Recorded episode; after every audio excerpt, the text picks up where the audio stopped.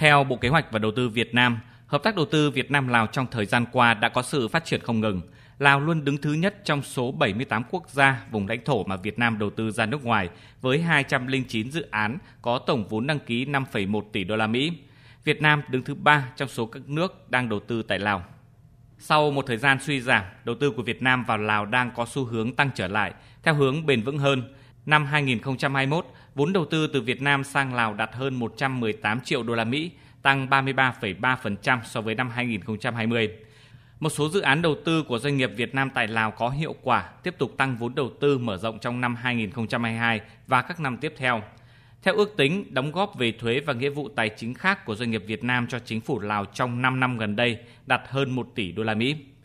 Đánh giá về hợp tác đầu tư giữa hai nước trong thời gian qua, Bộ trưởng Bộ Kế hoạch và Đầu tư Nguyễn Chí Dũng cho biết, nhiều dự án đầu tư của doanh nghiệp Việt Nam tại Lào hoạt động hiệu quả, đóng góp tích cực cho sự phát triển kinh tế xã hội, tạo việc làm và nâng cao thu nhập cho hàng nghìn lao động, bổ sung nguồn thu cho ngân sách nhà nước Lào, nhất là các dự án trong lĩnh vực năng lượng, viễn thông ngân hàng, trồng và chế biến cao su, sản xuất và chế biến lương thực thực phẩm. Tuy nhiên, để phát triển hơn nữa và đạt được bước tiến xa hơn trong tương lai, hai bên cần tập trung ưu tiên thực hiện tốt các mục tiêu đề ra tại kế hoạch hợp tác Việt Nam Lào năm 2022. Đầu tư của Việt Nam vào Lào trong những năm vừa qua là rất lớn, chủ trương quan hệ hai nước rất tốt, cơ hội thì đang mở ra rất nhiều. Làm sao chúng ta phải tạo được cái môi trường tốt nhất, thúc đẩy các dự án đầu tư của Việt Nam vào Lào thực chất nhất, hiệu quả nhất và mạnh mẽ hơn, đột phá hơn trong thời gian tới để mà mang lại cái hiệu quả cho cả hai nước chúng ta.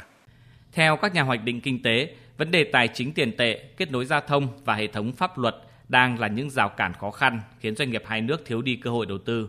Vì vậy, doanh nghiệp hai nước cần tập trung trao đổi và đánh giá các kết quả đạt được trong việc thu hút đầu tư cũng như giải quyết các khó khăn vướng mắc còn gặp phải trong thời gian qua.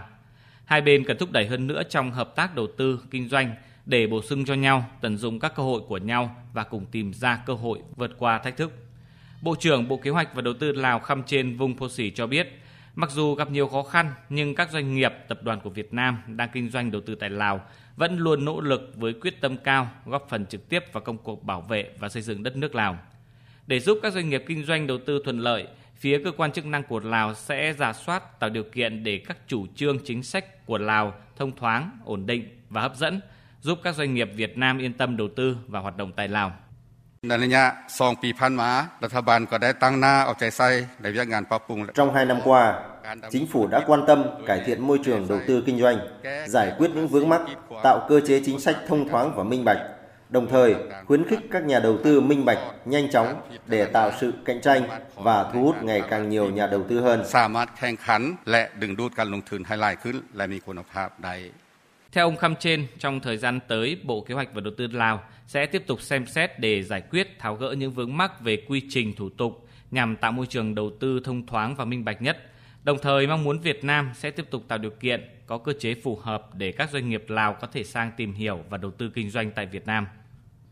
Để đẩy mạnh hơn nữa hợp tác đầu tư giữa hai nước trong thời gian tới, hai bên đã và đang nỗ lực đưa ra nhiều giải pháp như đảm bảo duy trì ổn định kinh tế vĩ mô, tạo hành lang pháp lý ổn định, minh bạch, xây dựng môi trường kinh doanh thuận lợi, tập trung tháo gỡ các khó khăn vướng mắc của một số dự án lớn, chủ động hợp tác quốc tế, tranh thủ nguồn lực bên ngoài cho phát triển, hợp tác có hiệu quả trong khuôn khổ ASEAN, Hiệp định RCEP và Tổ chức Thương mại Thế giới. Cùng với đó, hai bên cần có cơ chế đặc thù cho một số dự án trọng điểm có tính chiến lược đòn bẩy trong quan hệ hợp tác kinh tế giữa hai nước, đẩy mạnh việc tiếp cận, huy động nguồn lực từ các đối tác phát triển cùng tham gia vào các dự án hợp tác lớn, kết nối cơ sở hạ tầng giữa hai nước.